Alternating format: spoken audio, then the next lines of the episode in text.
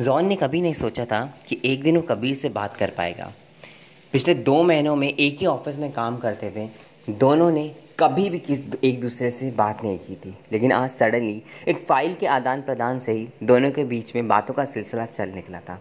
John को कभी नहीं लगता था कि कबीर इतना हंसमुख और खुशमिसाज होगा।